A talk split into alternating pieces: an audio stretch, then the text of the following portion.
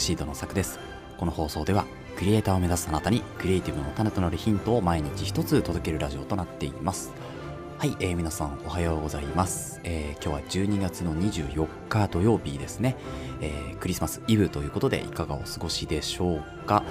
えーとですね、まあ、今日も引き続き寒い中続きますが、私はこれからですね、ちょっと予定がありまして、えー、お昼にね、ちょっと、まあ、クリスマスランチというのをですね、えー、取っていきたいというふうに思うので、今日はちょっと早めにというか、もう、もうね、えー、お昼ちょっと近いような時間ですけど、えー、まあそんな時間にね、やっていきたいというふうに思っております。いや、本当に最近、ちょっとまあ雑談入りますけれども、あの、いろんなね、こうピースが噛み合ってきたなっていうのをすごくね、自分の中で実感するんですけれど、あの、まあ映像編集だったり、まああとデザインとか、まあグラフィックデザインとか、あとモーションとか、えモーショングラフィックスですよね。まあそういうのいろいろやっていて、あの、ようやくこう、1年、2年かけてこうつながってきたものがあってで、まあ、来年ぐらいにはですね自分のこう YouTube チャンネルっていうものを、えー、解説ねしていこうかなというふうに思っているので、まあ、ようやくですね本当にここに来てやっぱり3年ぐらいね目を出すにはかかるかなというふうに思いますけれどもちょっと来年がね結構自分の中では楽しみな、えー、ようになってきております。はい。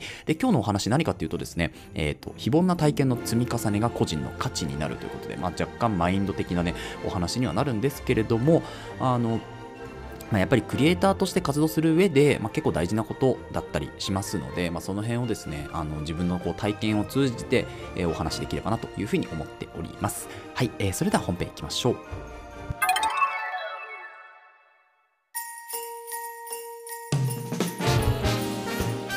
はい、えー、それでは本編です、えー、今日はですね非凡な体験の積み重ねが個人の価値になるという、まあ、ややマインド寄りのこうテーマになっておりますけどあの、まあ、雑談みたいな形で聞いていただければ今日はいいかなというふうに思っております。ということで、まあ、非凡な体験っていうのを皆さんしてますでしょうかというお話なんですけど、こう非凡って何かっていうとですね、まあ、あの、凡っていうのは、要はこう、ありきたりというか、まあ、凡人とかって言ったりしますから、なんかこう、ちょっとマイナスなね、えー、イメージになるかなと思うんですよね。で、この、まあ、凡人っていうのはどういう意味かというとですね、えー、まあちょっと今調べている中で言うと、まああの、意味はですね、えっ、ー、と、まあ優れた性質や変わった性質を持たないっていうようなところですよね。えー、優れた性質とか変わった性質がない、まあ、凡人って言いますけど、このだから凡っていうのは、まあ、兵とか波みたいなところなんですよね。だからそういう波みたいな、えー、日常を過ごしていると、やっぱりなかなかこう、進化というかね、クリエイティブが発揮されないっていうのは、まあ、それは、あの、当たり前のことかなというふうに思うんですよね。なので非凡。あの、まあ、それではない、えーまあ、要は波、えー、常にこう平凡な日常みたいなそういう体験ではなく、えー、もっと違った、うん、非日常的なこう体験っていうのをねしてますかっていうお話ですね。やっぱりこういうのをしていくとなんか自分の頭の中に何かこう違う引き出しみたいのがこうできるんですよね。でいきなり言ってできる人もいるけどあの積み重ねていってそれが溜まっていくみたいな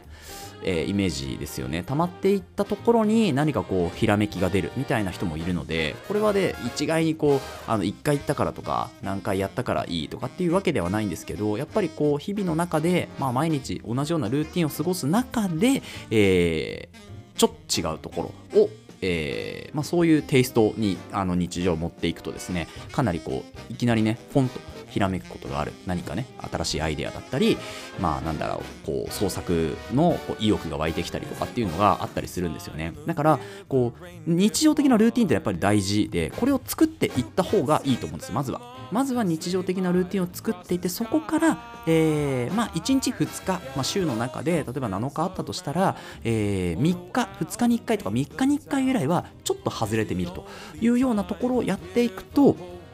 かなりね、こうクリエイティブにつながってくるんじゃないかなというふうに思います。で、私もですね、結構いろんな本当体験をあのさせてもらって、例えば、まあ、グラフィックデザインだったらですね、グラフィックデザインの仕事で、まあ、それだけではなく、まあ、映像クリエイターとしても活動していて、で、なおかつですね、あの、まあ、ちょっとこう、セラピストの仕事もやっているんですけど、そこのセラピストの仕事では、講師業みたいな、まあ、皆さんの目の前でこうお話をするみたいな話、えー、活動もですね、ちょっとやっていて、そうやってマルチにこう働いていくっていうのをですね、今年1年間すごく、えー、やってきた年なんですよね。うん、で、こういうことやっていると、なんか、急にこうね、あのあ、もうちょっとこうした方がいいからとかっていうなんでしょうね。こう具体的にかなり抽象的なんですけど具体的に言うとうん難しいけど例えば、まあ、キャンバとかをねスライドでこう使っていって今回あのパワーポイントではなく講師業に関してはキャンバを使ってねこうやっていったんですけどそのキャンバがですね結構難しくて。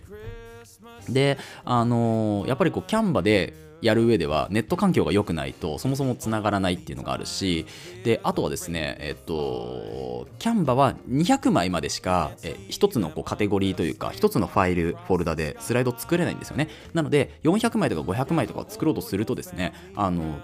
もう1個こうフォルダを作んなきゃいけないっていうのが分かったりそう。だからそれをじゃあ分かっておけば次のね例えば違う、えー、セミナーとかオンラインセミナーとかねそれこそやるときに結構あのそういう知識も使えるよねとかっていう形でいろんな知識を得ることによって幅が利くようになるんですよね、うん、でこれがこう非凡な体験っていうところでつながってくるのかなというふうに思うんですよね。うんだから自分は、まあ、例えば映像クリエイターだったら映像のことだけをやるんじゃなくてそこの例えばルーティン毎週、まあ、週7日映像クリエイターとして活動する日があるのであれば1日2日はですねちょっとデザインのことを学んでみたりとか、うん、あとは写真を学んでみたりとかですね。あとは何だろう、まあ、スポーツやってみたりとかっていう形でちょっとこうテイストを変えると、うん、いうことを、えー、日々していく必要があるのかなと思うんですよね。特にクリエイティブに関しては。でやっぱり現状維持ってていうところでは、まあ、価値っていうのはやっぱどんどん下がっていく。なぜかっていうとテクノロジーがどんどん進化してきて、まあ、要はこう今まで非凡だったそのなんでしょうね技術とかっていうのがどんどん凡になっていくんですよね。例えばグラフィックデザインにしてもそうだしロゴデザインにしてもそうだし、えー、映像クリエイターに関しても映像のね、えー、制作に関してもそうですよね。動画編集の単価がどんどん下がってきたりとか、えー、デザインとかがですねこう AI に、まあ、文字を打ち込んだだけで一発で出てくるようになったりとかそういう世界があるので今まで非凡だと思っていたものがどんどんテクノロジーの進化によって、えー、凡になってしまうんですよね。で、凡になったらどうなるかって言ったら価値が下がっていくわけですよ。なので、現状維持っていうところではかなり価値っていうのはね、個人の価値特には、えー、下がる一方だと思うので、どんどんどんどんえー、平凡に加えて非凡な体験というのを積み重ねていって個人の価値っていうのは出していかなきゃいけないんですよね。なのであのやっぱり毎日ねこう1%でもいいのでチャレンジ。で毎日1%ってどれぐらいかっていうと例えば24時間だとしたらですね、えー、1日15分ですね。この15分を、えー、何に当てるか自分の自己投資ですね。時間の投資をどこに当てるかっていうところを毎日考えていくとねあのクリエイティブにもつながるし、まあ、自分の価値っていうのをねもう少し市場価値をどんどん高めていけるんじゃないかなと。いうふうに思います。でこの毎日ね1%チャレンジっていうのはあのーえっと、ツイッターだと、まあ、読書で有名なマグさんっていう方がいらっしゃるんですけど、そこのマグさんのね、えー、っと、毎1%読書かな？そこからね、こうちょっと取ったものなんですけど、そう、毎日1%、まあ、要は24時間だと15分ぐらいのね、